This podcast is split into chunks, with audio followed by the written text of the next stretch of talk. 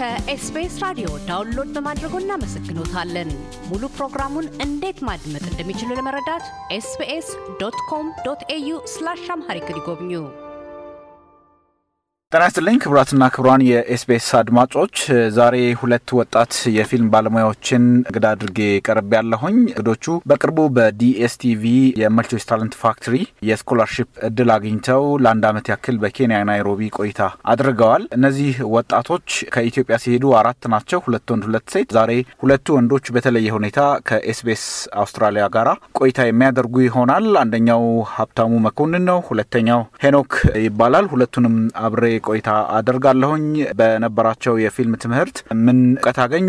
ከዛ በመቀጠል ደግሞ በዛው በነበራቸው ቆይታ የተለያዩ ዓለም አቀፍ የፊልም ፌስቲቫሎችን የመሳተፍ እድልም ነበራቸው። እግረ መንገዱን በግላቸው ያስመዘገቧቸው ለዛሬ እንደ መነጋገሪያ እንዲሆን ያስመረጣቸው ጉዳይ አለ። እሱን አብረን እየሰማን ቆይታ እናደርጋለን። አብራችሁን ቆዩ። ሀብታሙና ሄኖክ እጅግ አድርጌ አመሰግናለሁ። በቅድሚያ እንኳን ለምረቃ በቃችሁ። እናመሰግናለን። ከማን ልጀምር? የመጀመሪያ ጥያቄ ነው ወይስ ከሁለታችሁ ልጀምር?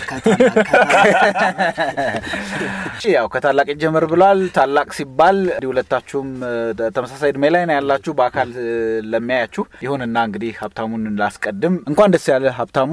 ስለ ምርቃቱ አይደለም፣ በቅርቡ የ Emmy Award ዓለም አቀፍ የፊልም ሽልማት ላይ በአጭር ፊልምህ ወጣት የፊልም ባለሙያ ሆነ ተመርጠሃል። እዛ ሽልማት ላይ ስላገኘኸው ነገርና ስለነበረው ሂደት እስኪ ከዚህ እንጀምር። እሺ፣ አመሰግናለሁኝ። የ Emmy ሽልማት ያሸነፍኩት በአጭር ፊልም ተወዳድሬ ነው። መረጃውን ያገኘሁት ቲቪ በሰጠኝ የ scholarship MultiChoice Talent Factory እዛ ውስጥ ነው ስለ ውድድሩ የሰማሁት። ከዛም ጓደኞቼን አሰባስቤ ነው የተሳተፍኩት ፊልሙን የሰራሁት። ከዛም ፊልሙን አስገብቼ ተወዳድሬ ነበረ። ዓለም አቀፍ ውድድር ነው። በጣም ብዙ ተወዳዳሪዎች ነበሩ። ከነዛ ውስጥ እንግዲህ አሸናፊ ሆኛለሁ። በጣም ደስተኛ ነኝ። በዛም ባልሳሳት በዓለም አቀፍ ደረጃ ከአምስት ሺህ በላይ አጫጭር ፊልሞች ቀርበው ሁለት ሶስት አራት ዙሮችን እየተመረጥክ ነው ያሸነፍከው። ይሄ ሽልማት ደግሞ ለኢትዮጵያም ለምስራቅ አፍሪካም የመጀመሪያው ወጣት የአጭር ፊልም የዓለም አቀፉ የኤሚ አዋርድ አሸናፊ እንድትሆን አድርጎሃል እና ይሄ ስሜት ምን ይመስላል? እንግዲህ ሁለት ነው ስሜቱ ብዬ አስባለሁ። አንደኛ በታሪክ ላይ የመጀመሪያው ወጣት መሆን፣ ሁለተኛው ደግሞ ራሱ Emmy Award ላይ መሸለም ቀላል ነገር አይደለም እና ስሜቱ ምን ይመስላል? ስሜቱ እንዴት ነው? እንግዳ ነው። በጣም ነው ደስ የሚለው። ምክንያቱም Emmy ትልቅ ሽልማት ነው።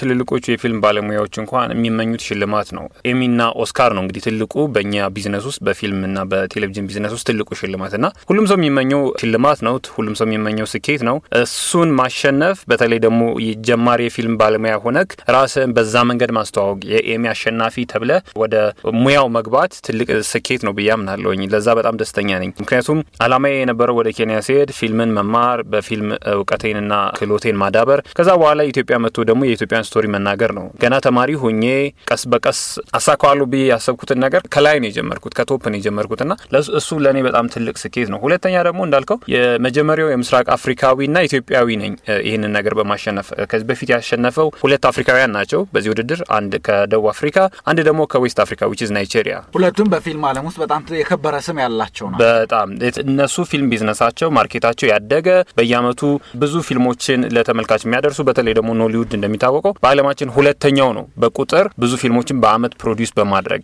ደቡብ አፍሪካም ደግሞ ትልቁ የፊልም hub ነው አፍሪካ ውስጥ እና ሁለቱም ያሸነፉት ከዛ ነው።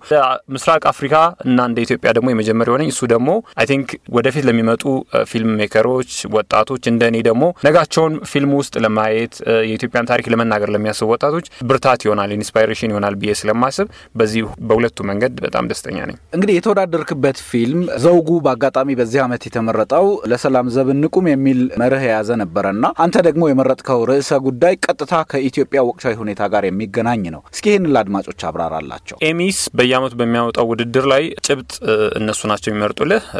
የዚህ አመት ደግሞ እንዳልከው stand up for peace ወይ ደግሞ ለሰላም እንቁም የሚባል theme ነው የተመረጠው። ስለዚህ እኔም እሱን ሳስብ ሀገራችን ያለችበትን ሁኔታ የሚያሳይ እንዲሆን ፈለግኩኝ። ያተኮርኩትም ህጻናትና ትምህርት ቤት ላይ ነው። ምክንያቱም ምን ብዬ አምናለሁ ኢትዮጵያ የእኛ ብቻ አይደለችም። ኢትዮጵያ የልጆቻችንም ነች፣ ወደፊት የሚመጣውም ትውልድ ነች እና ግን በግጭቶች ትምህርት ቤቶቻቸው የምናፈርስ ከሆነ infrastructure አቸው የምናፈርስ ከሆነ ወደፊታችን ነው እያፈረስን ያለ ነው። ወደፊታችንን ካፈረስን ደግሞ ሀገራችንን የማስቀጥሉ ሁኔታ አደጋ ውስጥ ነው የሚገባ ብዬ አምናለሁ። ለዛም ያተኮርኩት አንድ ትምህርት ቤት ውስጥ አስተማሪ ገብታ ስታስተምር፣ ነገር ግን class room ኡ ባዶ ሆኖ ነው የሚያሳየው እና የተጎዱ ህጻናትን በ picture represent የማድረግ ምርጫ ነው የመረጥኩት። እሱ ደግሞ ተመልካቹንም ዳኞቹንም ፊልሙን ያየው ሰው ሁሉ intimate እንዲሆን፣ empathy እንዲኖረው፣ ርህራሄ እንዲኖረው፣ እንዲጋባበት ስሜቱ ሆኗል ማለት ነው። ለዛም ነው የመረጥኩት። አጭር ፊልም በመሆኑ የ Emmy Award ትልቁ መስፈርት ከአንድ ደቂቃ ማስበለጥም ከአንድ ደቂቃ ማሳነስም ይከለክላል። በዚያ ውስጥ አንተ የተጠቀምከውና እኔም እንዳየሁት እንግዲህ ብዙ ኢትዮጵያውያንም ለአንተ ድምፅ እንደሰጡ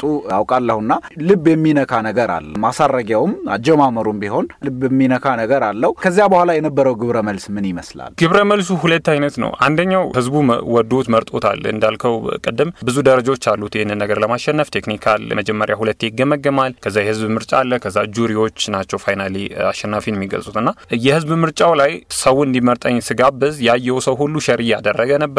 በጣም ብዙ ሰው እንዲሳተፍ የሆነው አንድም ያየው ሰው ስለወደደው ያየው ሰው ስለተጋባው ስሜቱ share እያደረገ ነው እንዲመረጥ የሆነው ማለት ነው። ስልሳ ሰከንድ በጣም ትንሽ ደቂቃ ነው ለ film maker። በተለይ ደግሞ እንደዚህ አይነት huge story ለመናገር ስልሳ ሰከንድ በጣም በጣም በጣም ትንሽ ነው። ግን በተቻለ መጠን ጅማሬ መሀልና ፍጻሜ እንዲኖረው አድርግ ያለው ሰው ገብቶት እንዲጨርሰው አድርግ ያለው ፊልሙን አንድ character ብቻ ነው የተጠቀምኩት ወይ ደግሞ አንድ actor ብቻ ነው የተጠቀምኩት። እሱም ሰው እዚህም እዛም እንዳይዋዥቅ ማንን መከተል እንዳለበት character ኡን እንዳይቸገር ሆኗል። በዛ መንገድ ነው የተሰራው። ከዛ ውጭ እንዳልከው ስልሳ ሰከንዱንም መጠበቅ ሙዚቃውን መምረጥ ምክንያቱም mood ኡንና tone ኡን በደንብ የሚገልጽልኝ ሙዚቃ ስለነበረ እሱን መምረጥ ነው እንትን የነበረው። የሰው ግብረ መልስ ግን ከጠበቅኩት በላይ ነው። በጣም በጣም በጣም ነው ሰው የተግባባ ወይ ደግሞ ፊልሙን በደንብ understand ያደረገልኝ የፈለግኩትን መልእክት የተረዳልኝ ማለት። እርግጥ ነው ጦርነት ሁልጊዜም ቢሆን ወይም ደግሞ ግጭት ሁልጊዜም ቢሆን ነፍስ ማጥፋቱ፣ ንብረት ማውደሙ፣ ሁሉን ነገር መጉዳቱ የተጠበቀ ነው። የሰራህበት መንገድ ደግሞ በቀላል የሚገባ technically በጣም ከፍተኛ አቅም የሚጠይቅ ተለቅ አድርጎ ማሰብ የሚጠይቅና አንተም ይህንን ስትመርጠው በትክክል ለማለት የፈለግከውን ነገር ብሏል ብዬ አምናለሁኝ። በድጋሚ ስላሸነፍክ እንኳን ደስ ያለህ። ለኢትዮጵያ ትልቅ እድል ነው ያመጣኸው። ለወጣቶቻችን ጥሩ መነሳሻ የሚሆን አሸናፊነትን አሳይታልና በድጋሚ እንኳን ደስ ያለህ እላለሁ። አመሰግናለሁ። በጣም እግዚአብሔር ይስጥልኝ። እያደመጡ የነበረው የኤስቢኤስ አማርኛ ፕሮግራምን ነበር። የፕሮግራሙን ቀጥታ ስርጭት ሰኞና አርብ ምሽቶች ያድምጡ። እንዲሁም ድረገጻችንን በመጎብኘት on demand እና በኤስቢኤስ mobile app ማድመጥ ይችላሉ። ድረገጻችንን SBS dot com dot au Amharic ን ይጎብኙ።